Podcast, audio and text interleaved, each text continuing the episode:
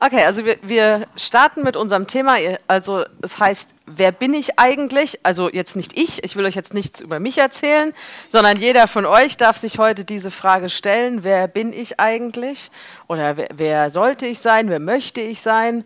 Und ich will euch da zum Einstieg ein Foto zeigen. Und wenn ihr im Internet zuschaut, ähm, dann seht ihr das Foto vermutlich unten drunter in den Kommentaren verlinkt. Das ist ein besonders schönes Foto von mir.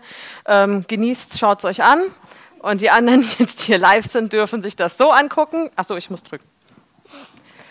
Ja, wunderbar, nicht wahr? Ja, das ist ein Foto, das meine Tochter gesch geschossen hat von mir. Ähm, die Frage ist jetzt, ja, bin ich das wirklich? Ja, sehe ich wirklich so aus? Also es ist mit einer Fun-Kamera geschossen. Ich sehe normal nicht so aus. Das seht ihr ja live. Normal sehe ich nicht ganz so schlimm aus. ähm, ja, und wenn wir aber so uns betrachten, uns so, wie wir sein wollen, wie andere uns haben wollen, dann merken wir manchmal auch so im, im Natürlichen, dass wir uns vielleicht aus einer verzerrten Perspektive wahrnehmen. Ja, wir haben vielleicht ein falsches Bild von uns ähm, durch Medien, durch Erwartungen von Familien, Freunde, Ehepartner, wer auch immer. Alle stellen irgendwelche Anforderungen an uns und das ähm, verfärbt unseren Blick auf uns selbst. Ja, und der ist nicht immer positiv was machen wir jetzt, wenn wir im normalen ähm, im, im Alltag ähm, wirklich wissen wollen, wie wir aussehen. Wir sollten uns nicht fotografieren mit einer Fun-Kamera, das kann dann schief werden. Also wenn ich morgens aus dem Haus gehe, schaue ich in den Spiegel. Kontrolliere ich nochmal, ist irgendwo ein Marmeladenfleck oder was auch immer. Wenn ich das dann durch so eine Kamera machen würde, dann weiß ich nicht, ob ich alle Flecken finden würde. Ja, also es ist gut, wenn wir dann in einen richtigen Spiegel gucken. Stimmt's?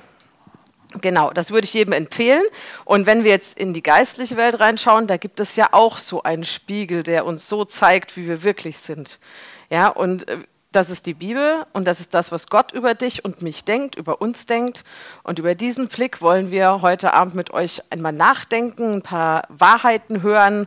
Ähm, viele kennt ihr wahrscheinlich, aber wir beten, dass ähm, wir nicht euch irgendwie Sachen erzählen, die ihr schon alle kennt, sondern dass ihr euer Herz auch aufmacht und ähm, das nochmal anhört, was Gott genau zu euch sprechen will. Weil ich glaube, jeder von uns hat den einen oder anderen Punkt, wo er nicht ganz so zufrieden ist oder vielleicht auch einen falschen Blick auf sich hat. Ja?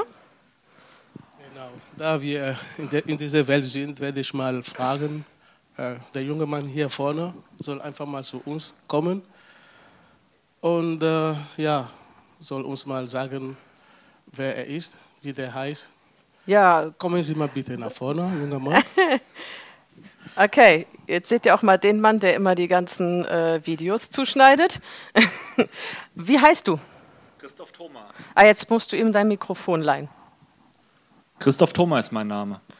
Kannst du beweisen? Ja, warte kurz.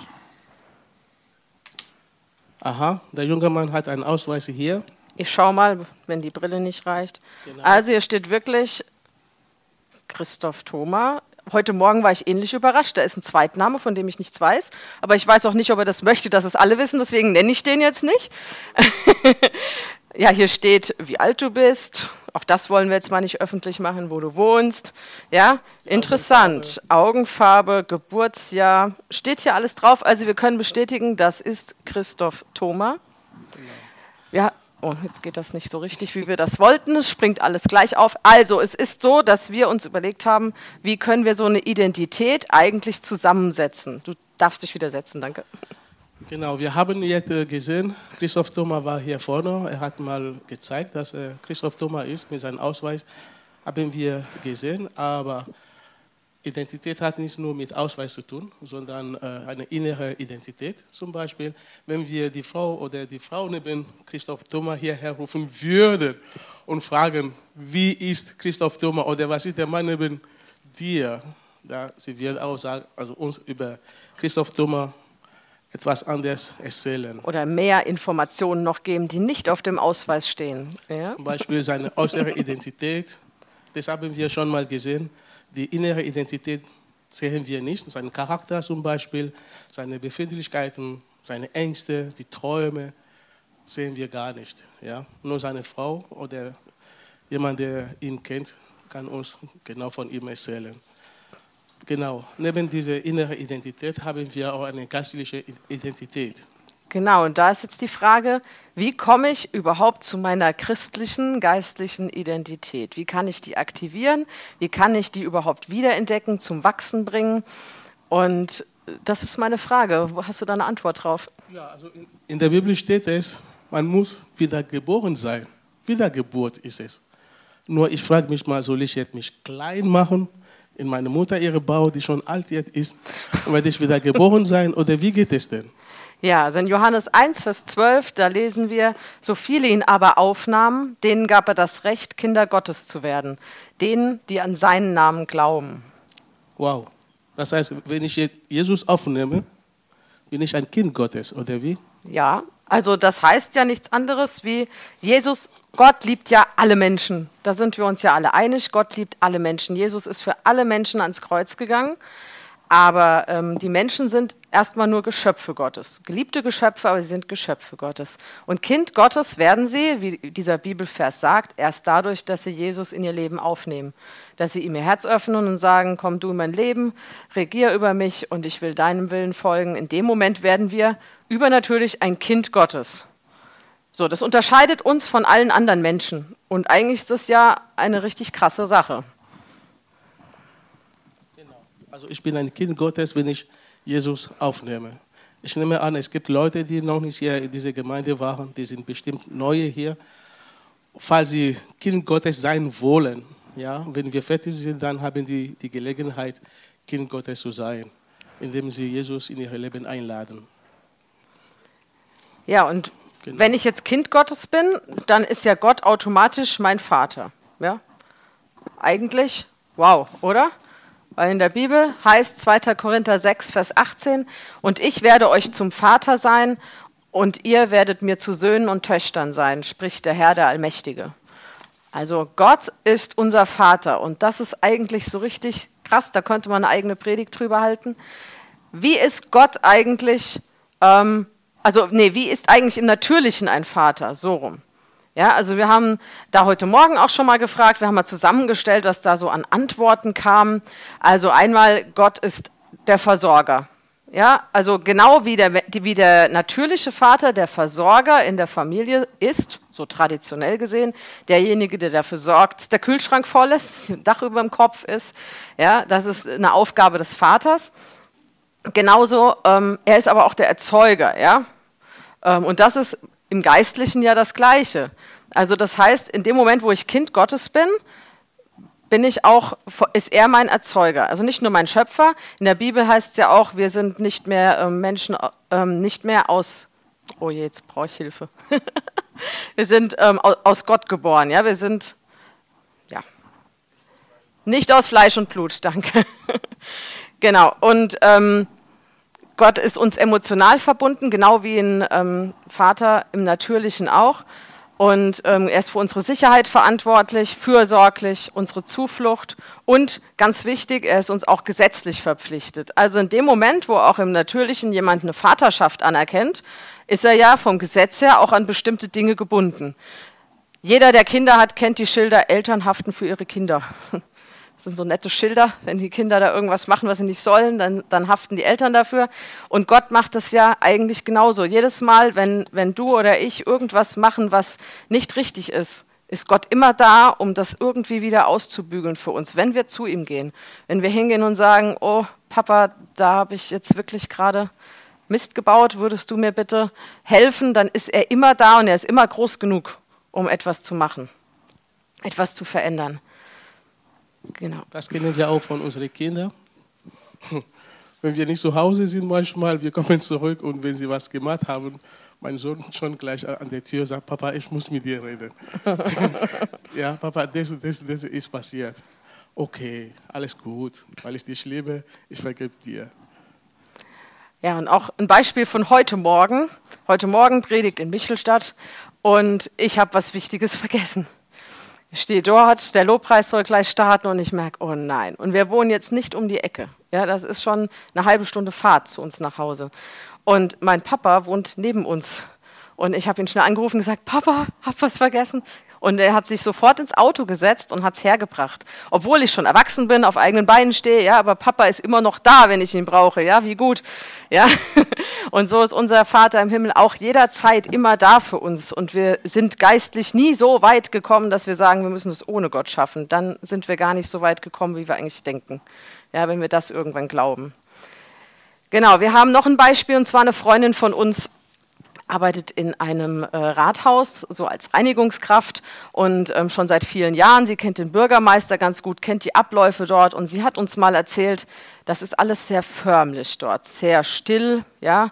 Ähm, und man braucht einen Termin, wenn man mit dem Bürgermeister sprechen möchte. Da kann man nicht einfach hingehen und sagen, ey, muss mit dir reden, hast kurz Zeit. Das geht nicht, ja, aber in dem Moment, wenn die Enkelkinder kommen, dann fliegen die Türen auf, dann rennen die durchs Treppenhaus, ja, dann wird die Tür aufgerissen, hallo Opa, ja, ähm, und er hat immer Zeit für sie.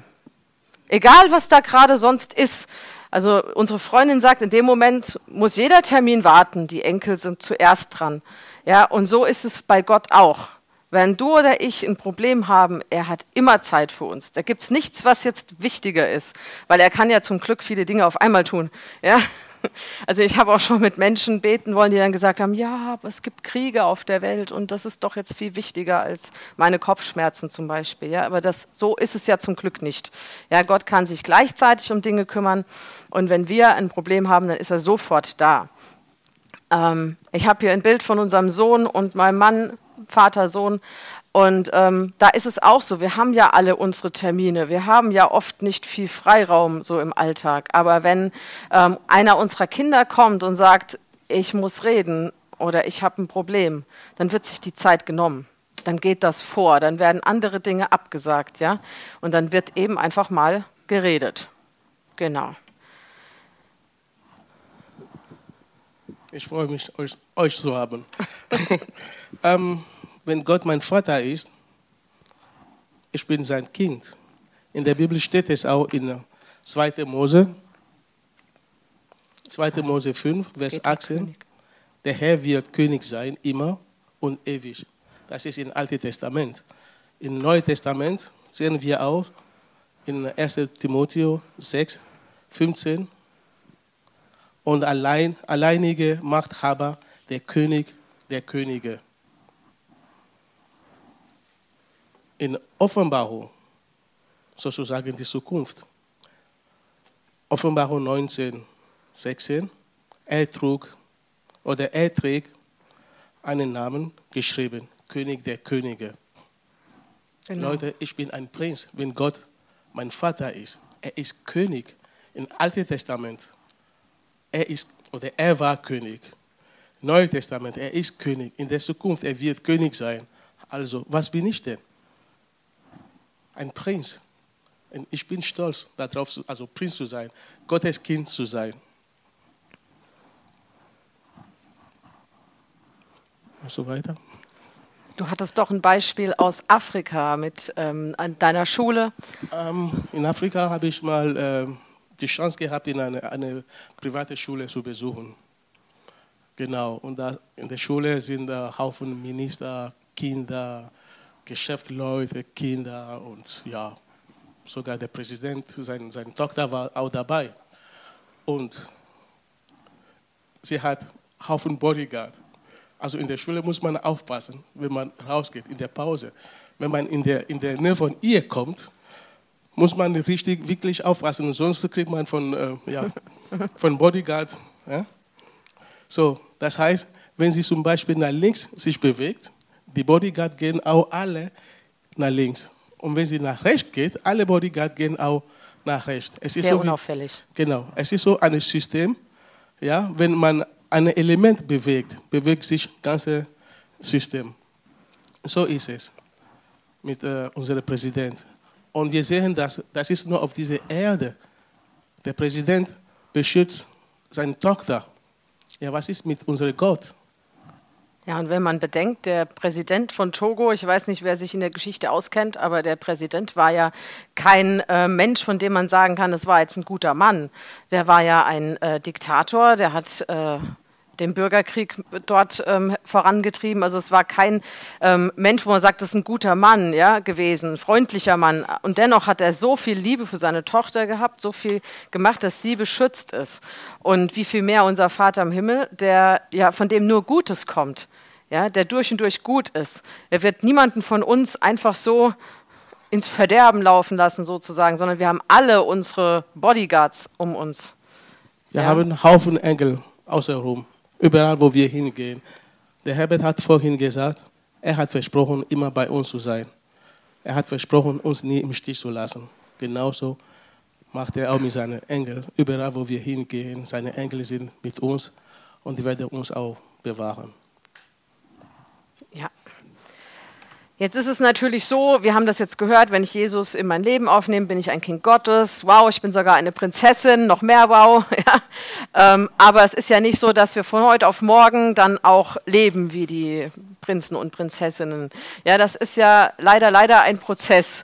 Ja, also ich bin jetzt nicht so ein geduldiger Mensch, mir geht das immer alles zu langsam. Ich gucke sehr oft noch auf die Dinge, die nicht so sind, wie sie sein sollten. Ähm, weiß nicht, ob das euch auch so geht, aber ähm, Gott verändert uns ja. Und wir haben mit den Kindern mal, als sie kleiner waren, ähm, dieses Buch ähm, nicht wie bei Räubers gelesen. Das ist eine ganz schöne Darstellung, wie der kleine Räuberjunge ähm, aus der Räuberhöhle rauskommt, freigekauft und kommt in das Königsschloss. Und er muss am Anfang, muss erstmal alle Klamotten wegwerfen, muss baden, ja, weil er so schmutzig ist. Und äh, der findet es einerseits alles ganz toll im Schloss und andererseits findet er manche Dinge sehr suspekt von den Sachen, wie die, wie die dort gehandhabt werden. Ja. Und ähm, das trifft es eigentlich ganz gut. Das, also wir dürfen uns da selbst auch nicht überfordern. Ich denke, wir müssen gleich, ähm, ich sage jetzt mal in Anführungszeichen, die Heiligen, denn natürlich biblisch gesehen, wir sind alle Heilige, ja, aber wir haben da oft ja noch diese, diesen Blick, ähm, Heilige sind unfehlbar und machen alles richtig. Ja, so ist es nicht. Ja, aber wir, wir sind auf dem Weg dahin. Und du wolltest da auch noch ein, ein Beispiel zu geben. Ja, ich habe auch ein Beispiel. Es geht um ein Kind, das äh, aufgenommen ist in eine Familie. Das Kind ist gekommen, sein Koffer dabei. In dem Koffer sind Haufen Klamotten und ein paar Spielzeuge. Die Spielzeuge, ja, die waren nicht so gut. Man kann die gleich entsorgen, die waren kaputt. Das Kind kommt von einem Heim. So, und man versucht, seine Klamotten auszusortieren. Es gibt einen Haufen Klamotten, wie gesagt. Manche sind groß, manche sind so klein, manche mit Löchern und manche, ja, kann man nicht gebrauchen. Was macht die Familie? Die Familie hat alle Freunde Bescheid gesagt, hey, ich habe ein Kind bei mir in meiner Familie und ich bräuchte neue Klamotten. Alle Freunde haben Klamotten, Schuhe für das Kind äh, besorgt. Und äh, ja, die alte, wie gesagt, man hat die entsorgen und das Kind ist sozusagen neu ausgerüstet. Genau. So ein Beispiel gibt es auch in der, in der Bibel. Jesus geht seinen Tempel besuchen und in dem Tempel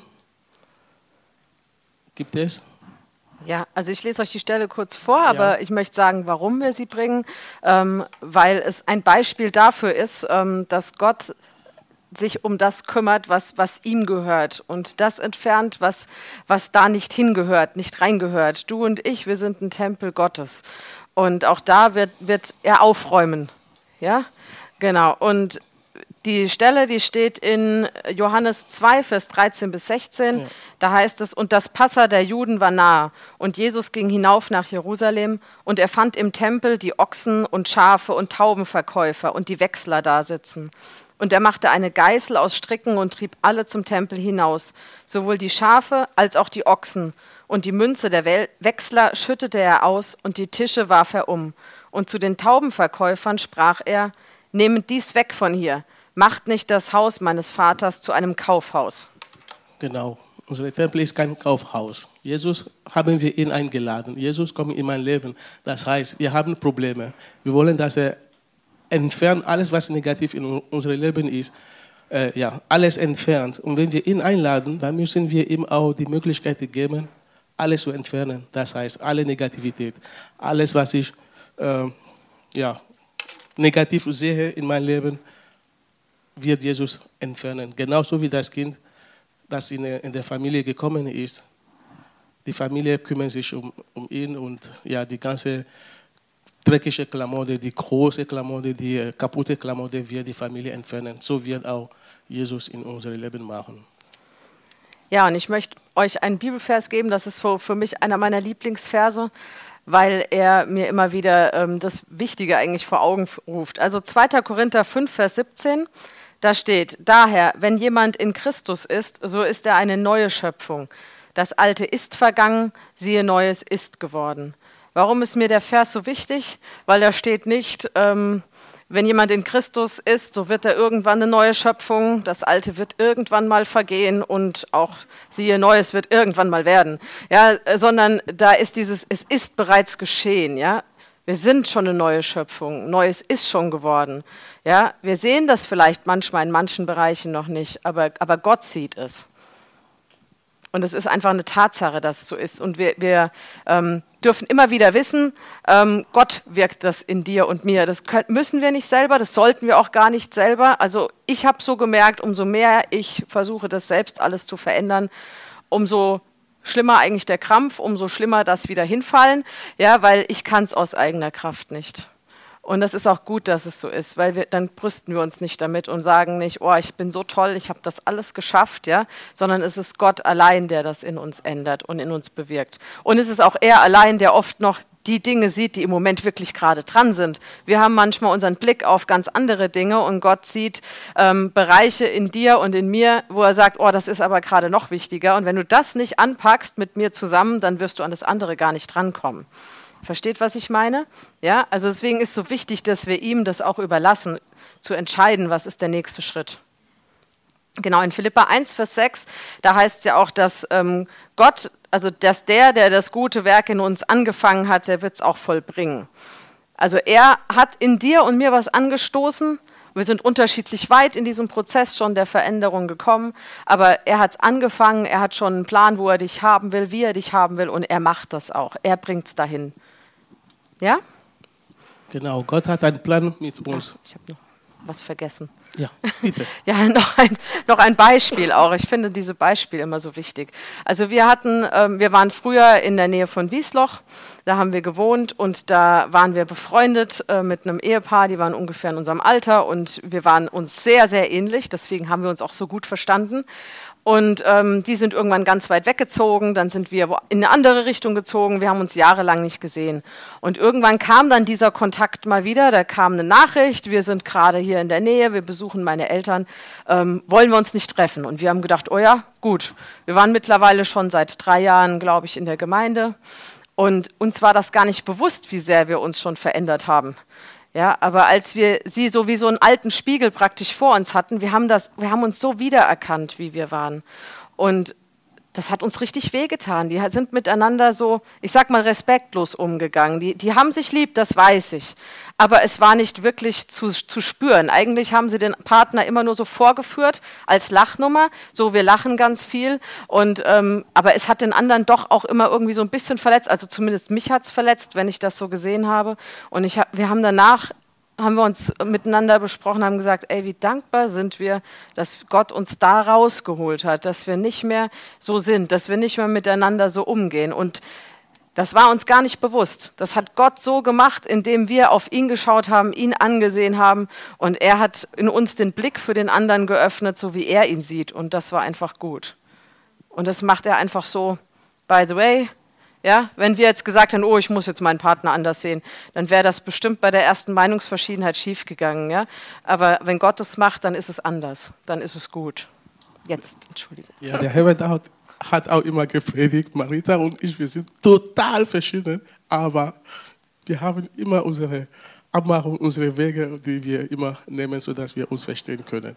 Also so ein Beispiel habe ich auch ähm, ja, mitgebracht. Es geht um eine Haube. Guck dir mal an, eine Haube. Man weiß überhaupt nicht, wo vorne ist, wo hinten ist. Antenne überall. Sorry, total hässlich. genau, und ja, aber diese Haube hat einen Traum gehabt. Ja, die hat einen Traum. Und die wollte unbedingt ein Schmetterling werden.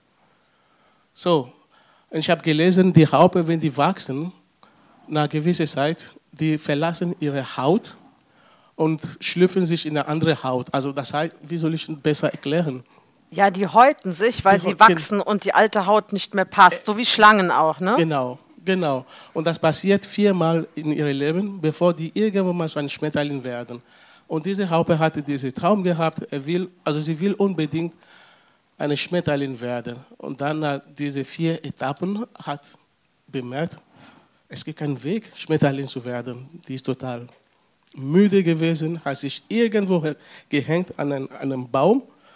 Ja, nach kurzer Zeit, nach 14, Tag- 14 Tage genau, also der, sag mal so, sie hat 14 Tage lang geschlafen. Sie steht von ihr wieder Schlaf und merkt auf einmal, sie hat Flügel. Sie, sie hat sich so gestreckt, wow, Flügel hier, Flügel da. Dann hat sie kurze Zeit gewartet, die Flügel sind hart geworden und auf einmal könnte sie fliegen. Wir haben dieses Beispiel mitgebracht, einfach nur zu zeigen, wenn wir, da wir Jesus eingeladen haben in unser Leben, wir sollen ihm mal Zeit geben. Er wird alles entfernen. Uns heute viermal, mehrmals, bis wir irgendwann mal Schmetterling werden. Und wenn man so sieht, der Traum ist in Erfüllung gegangen, so schön ist dieser Schmetterling geworden. Genau. Ja, und ähm, diese, diese Raupe hat sich einfach nur an den Baum gehängt. Davon wird man ja noch nicht zum Schmetterling. Also ich könnte mich jetzt kopfüber an einen Baum hängen und da 14 Tage warten, da hätte ich ein ganz anderes Problem. Flügel hätte ich keine. Ja? ähm, deswegen ist es Gott, der, der dieses Wunder macht mit einer Raupe. So unscheinbar und wie er sagt, vielleicht in mancher Augen hässlich, so eine Raupe auch ist. Irgendwann wird sie fliegen können. Das ist mehr, als ich jetzt kann. Ja? Also das ist wunderschön, so ein Schmetterling. Und ähm, Gott ist es, der dieses Wunder macht, in, auch in dir und in mir. Und ähm, es ist jetzt natürlich so, wir sind eine neue Schöpfung, haben wir ja schon gehört. Du bist eine neue Schöpfung. Also eigentlich Gott sieht in dir schon diesen Schmetterling. Ja? Ähm, aber wir benehmen uns halt oft noch wie die Raupe. Ja? In welchem Häutungsstadium auch immer. Aber wir, wir be benehmen uns oft noch wie Raupen, sag ich mal, obwohl der Schmetterling ja eigentlich in Gottes Augen schon da ist. Ja, aber es ist jetzt nicht so, dass wir jetzt da noch diesen Prozess so gehen müssen. Ihr versteht, was ich meine, hoffe ich. Ja, also es ist nicht so, dass wir jetzt sagen, ihr seid alle noch unfertig, ihr werdet irgendwann ein Schmetterling, dann wäre ja dieser Bibelvers von vorhin ja nicht wahr. Aber er ist wahr. Ja, Gott sieht in dir schon das Werk, das er vollbringen wird. Er sieht dich schon so. Ja, also in Gottes Augen sind wir vollkommen gerechtfertigt, oder? Ja, da gibt es dann manchmal zögerliches Echo, aber so ist es. Ähm, ich kann euch das auch beweisen. Und zwar in ähm, 1. Korinther 6, Vers 11. Da steht, aber ihr seid abgewaschen, aber ihr seid geheiligt, aber ihr seid gerechtigt worden in dem Namen des Herrn Jesus und durch den Geist unseres Gottes. Also ich bin gerechtfertigt vor Gott, nicht weil ich so toll bin, nicht weil ich jetzt hier stehe und euch eine Predigt halte, sondern weil ich in Jesus bin und Jesus in mir. Ja, wie kann es sein? Du bist gerechtfertigt. Ja, eben durch Jesus, der in mir ist, ja.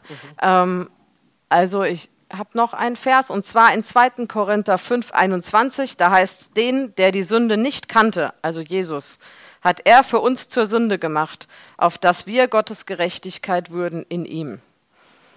Also als wir so ein Jahr, zwei Jahre mit der Gemeinde gegangen sind, da hatte unsere Hauskreisleiterin gesagt, ähm, wir sind Gottes Gerechtigkeit, jeder von uns. Und mir kam das damals doch sehr suspekt vor. Ich musste das natürlich nachgucken in der Bibel und siehe da, diesen Vers gibt es wirklich. Und ähm, Nestor hatte das damals oft so verwendet. Er hat immer, wenn wir uns so ein bisschen gezofft haben, hat er immer gesagt, du bist Gottes Gerechtigkeit. Das hat mir ziemlich den Wind aus den Segeln genommen, weil ich konnte da jetzt ja nichts mehr zurückschießen, wenn er sowas Nettes zu mir sagt, ja. ähm, also er hat das ich weiß nicht, ein Jahr, zwei Jahre immer wieder gesagt, du bist Gottes Gerechtigkeit. Ja, und ähm, bis, bis man das auch glauben kann. Manchmal braucht man jemanden, der ihm das dann auch mal so sagt. Das kann ich noch was dazu sagen. Der Ruben hat äh, ja vor ein paar Wochen auch hier gepredigt. Es geht um äh, die Macht des Wortes. Was aus deinem Mund rauskommt, hat Kraft. Ja, wenn ich mit meiner meine Frau immer zoffe und immer was Negatives sage, Es wird Kraft auf ihr Leben haben. Aber wenn ich immer sage, du bist Gottes Gerechtigkeit und immer wieder positive Sachen und immer wieder und immer wieder, man sieht, sie, ist, sie wird keine Raupe mehr bleiben, sondern sie wird eine Schmetterling. Das freut man sich, wenn man einen Schmetterling zu Hause hat. Wir haben noch ein Beispiel. Es heißt ja immer in der Bibel, werdet wie die Kinder. Ja, ähm, wir waren erst ein paar Monate in der Gemeinde und unsere Kinder waren drei Jahre alt erst und wir haben ja einen super tollen Kinderdienst, ihr hier ja auch. Für den waren wir von Anfang an so dankbar. Und ich weiß gar nicht mehr, um was es genau ging. Ich weiß nur, ich war am Kochen, ich war ein bisschen im Stress und der Samuel hat irgendwas hinter mir gewerkelt und so. Und ich habe mehrmals gesagt, hör auf, das geht kaputt. Wie gesagt, keine Ahnung mehr, worum es gegangen ist. So wichtig scheint es nicht gewesen zu sein. Ich weiß nur, irgendwann hat es Krach gemacht und dieses Teil war kaputt. Und ich habe mich umgedreht und habe nur gesagt, Mensch, Samuel, da bist du jetzt aber wirklich selbst schuld. Da steht der Knirps vor mir so und sagt, nein, Jesus ist für meine Schuld gestorben. Ja, ähm, natürlich sollten wir jetzt nicht ähm, das immer so einfach so salopp nehmen, aber es ist toll, dass Kinder das so schnell verinnerlichen. Und wenn wir manchmal auch so angegriffen werden, auch vom Feind attackiert werden, dann ist es manchmal gut, wenn wir uns auch mal hinstellen. Also bei mir kommt das oft über Selbstanklage. Das kannst du nicht, das hast du nicht, du bist noch nicht. Ja, und dann ist es manchmal gut, sich hinzustellen wie der Samuel und zu sagen, nee, Jesus ist für meine Schuld gestorben, ich bin gar nicht schuld. Ja, und dann sich umzudrehen zu Gott und zu sagen, würdest du bitte in mir das verändern, dass mir das nicht mehr dauernd passiert. Aber nicht sich anklagen lassen. Und man muss auch aufpassen, sowas darf man nicht auch falsch verwenden. Das ist bei Kindern sieht man das. Die glauben schon, was sie sagen. Es gibt jemanden, der ja, monatelang, oder ein Mieter, monatelang hat er keine Miete bezahlt. Und ja, sag mal, nach drei Monaten kommt der Vermieter zu ihm. Hey, ich habe mal auf mein Konto geschaut, es ist kein Geld von dir eingekommen. Ja, der Mann sagt, ich bin Christ geworden, Jesus hat für meine ganzen Schulden bezahlt. Das ist falsch darf man sowas nicht machen. Ja? Also in der Bibel steht es, gib dem Kaiser, was Kaiser gehört und und Gott, was Gott gehört. Genau. Amen. Also nicht, dass ihr jetzt sagt, wir haben diese Predigt gehört und ab sofort bin ich äh, frei von allen Verpflichtungen. Nein, so ist es nicht. Aber im richtigen Moment kann man das durchaus auch dann so nehmen und sagen, nein, also Jesus ist für meine Schuld gestorben und der Vater kommt für, für das auf, was ich auch mal falsch mache. Genau. Genau. Und wir sehen, äh, ähm, von Anfang an haben wir Jesus aufgenommen. Wir sind Prinz und Prinzessin. Wir sind neue Schöpfung geworden. Und ich kann nur sagen, wir sind Sieger. In der Bibel steht es auch, wir werden Sieger sein. Wir werden Kopf sein, kein Schwanz. In Mose 5, 28 steht, ja, also in Mose 5, 28, 13 steht, dass wir Kopf und nicht Schwanz sind. Amen. Jetzt kann man sich überlegen, was heißt das eigentlich? Ja, also es heißt nichts anderes, als dass wir, im, dass wir Sieger sind. Wir sind zum Siegen geboren. Und ähm, in 2. Korinther 2, Vers 14 heißt es außerdem auch, dass wir alle Zeit in diesem Triumphwagen von Jesus mit mitgeführt werden. Also wenn ihr so an eure ähm, Geschichtsstunden von früher denkt, ja, die Römer, die sind immer in diesen Triumphzügen da durch die Städte gezogen, wenn sie Sieger waren. Wenn nicht, dann sind sie da nicht so durch. Aber meistens waren sie ja siegreich. Und das dürfen wir uns auch immer wieder so vor Augen führen, so ein bisschen ausmalen. Auch wir sind mit Jesus auf diesem Triumphwagen und wir sind Amen. im Sieg. Amen. Auch wenn es manchmal vielleicht sich ein bisschen anders anfühlt. Aber die Wahrheit ist, du bist im Sieg, wenn du mit Jesus gehst. Ja, du hast Jesus aufgenommen, du bist ein Sieger. Und bitte, es ist sehr, sehr wichtig, verkauft euch nicht so billig. Ihr seid nicht billige Waren. Wir sind Kinder Gottes, wir sind Prinz und Prinzessin unterwegs. Wir leuchten überall, wo wir hingehen. Ich kann euch noch ein Beispiel dazu noch geben. Ich hatte früher viel, viel geraucht. Bevor ich meine Frau kennengelernt habe, dann sagte sie, ja, wenn du aufhörst, wäre super. Ich habe gesagt, okay, ich höre auf zu rauchen wenn wir zusammenkommen. Ja, toll. Habe ich nicht auf, aufgehört. Weißt du was? Ich höre auf, wenn wir heiraten. Habe ich auch nicht gemacht. Nach so vielen Jahren, ne? Ich höre auf zu rauchen, wenn die Kinder kommen, wenn wir Kinder kriegen. Nicht aufgehört. Ja, dann es geht um Gemeinde in Sensbatal wir sollten eine Gemeinde gründen. Oder Gott wollte, dass wir eine Gemeinde dort gründen. Wir haben Marita, Herbert, ja, Serafin, alle unsere Ältesten hier geholt. Die haben gebetet. Ja, Kofi, wäre super, wenn du aufhörst. Ich habe gesagt, Leute, ich will aufhören. Bitte, bitte für mich. Die haben stundenlang für mich gebetet. Die sind weggegangen. Ich mache meine Zigarette an, habe ich wieder geraucht. Einmal habe ich Serafin gefragt, Serafin, was ist hier los? Warum kann ich nicht aufhören? Serafin sagt, kein Druck. Bleib ruhig, Gott wird alles machen. Das werde ich nicht vergessen. Danke. Genau. ja, es war schwer. Und ja, wer hier geraucht hat oder raucht, nur weiß genau Bescheid, dass wenn man aufsteht, wenn man Kaffee trinkt, oh, man will eine Zigarette rauchen. Wow, das ist super. Bevor man ins Bett geht, eine rauchen und ins Bett zu gehen, es tut immer gut. Dann habe ich gesagt, Gott, ich will jetzt endlich mal aufhören. Ich will ein Vorbild sein. Ich kann nicht auf, äh, rauchen, wenn ich Gemeinde habe. Ich kann nicht rauchen, wenn ich heute zum Beispiel predige oder mich umdrehen, rauchen. Nein, bitte. Ich will aufhören. Dann Gott sagt, ja, dann hör auf zu kaufen. Was? Es war ganz einfach. Ich soll aufhören, Zigarette zu kaufen. Was ist mit Kaffee? Ja, dann hör auf damit. Okay, dann mach mal so. Ich habe mit Gott, Gott gedealt, ja. mach mal so, ich rauche noch, aber ich höre auf mit Kaffee zuerst. Ja, habe ich aufgehört mit Kaffee. Eine Woche später, ich stehe auf.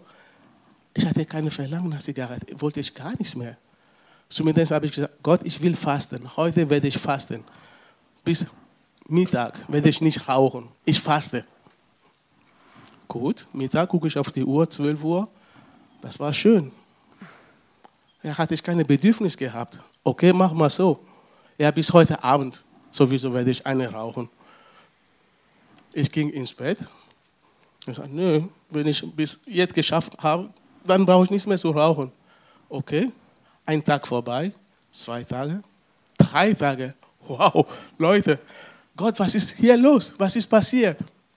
In dem Moment habe ich in dem Sinn gehabt, eine Bibelverse bekommen.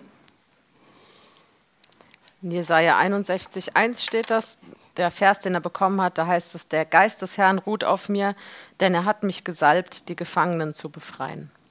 Wow, der Geist des, des Herrn ruht auf mir. Er hat mich gesalbt, die Gefangenen zu befreien. Es geht nur weiter. Aber von diesem Zigarette-Gefängnis ist Jesus für mich gekommen, weil ich ihn eingeladen habe. Er hat mich befreit. Ich soll raus von diesem Gefängnis. Das ist, ich kann euch nicht erklären, wie ich mich gefühlt habe oder wie ich mich heute noch fühle, wenn ich sage, ich bin kein Raucher. Ich kann damit angeben, ja, so, so übertreiben ich rauche nicht mehr. Das ist, das ist ein eine, eine super Gefühl. Ja, ich bin sicher, wir alle, wir sind immer noch im Gefängnis.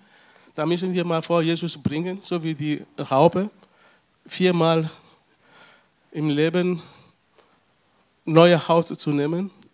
Wir gehen mal zu Jesus. Jesus, ich fühle mich in so einem Gefängnis.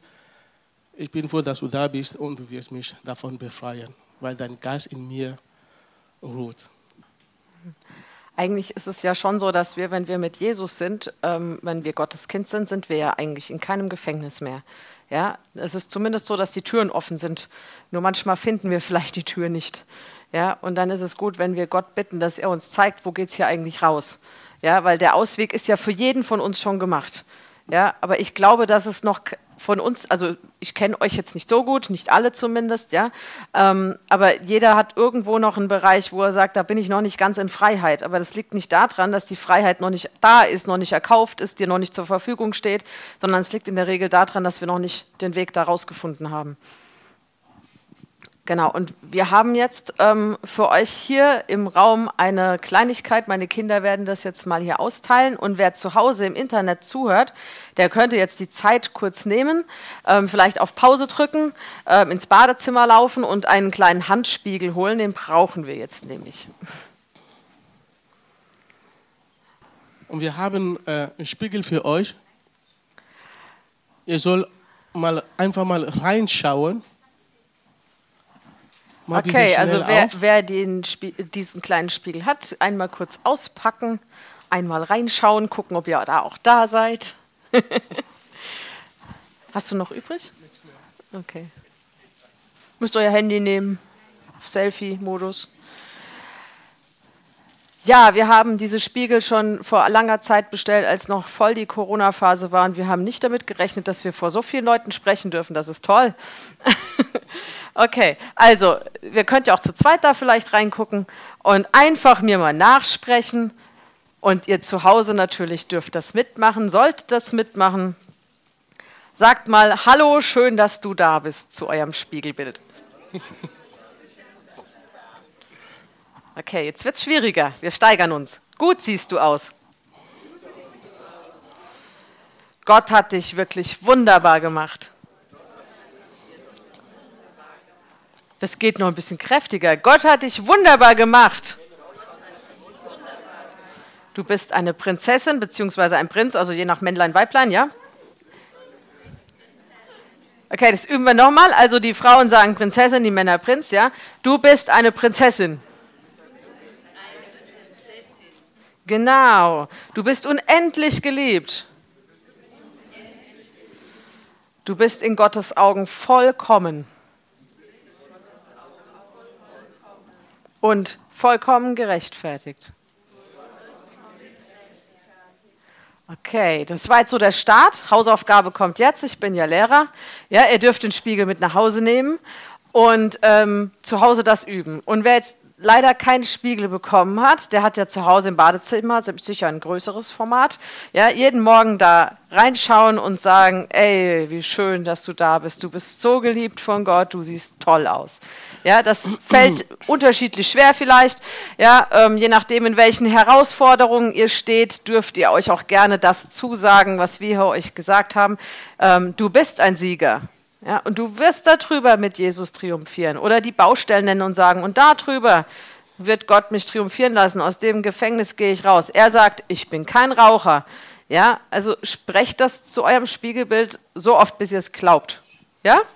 Wir hatten mal eine Predigt gehört von jemandem, der hat uns die Aufgabe gegeben, jeden Morgen zu sagen, du bist Gottes Schnuckiputzi. Das ist der Herbert. Das Nein, weiß das, ich nein, nein, das war Stefan Dries. ja, der Herbert hatte auch öfter mal Auch, ja? gesagt. ja Also Schnucki Putzi öfter kann mal. ich mich noch erinnern, weil es kam mir doch sehr komisch vor. Aber ich habe es trotzdem ab und zu gemacht.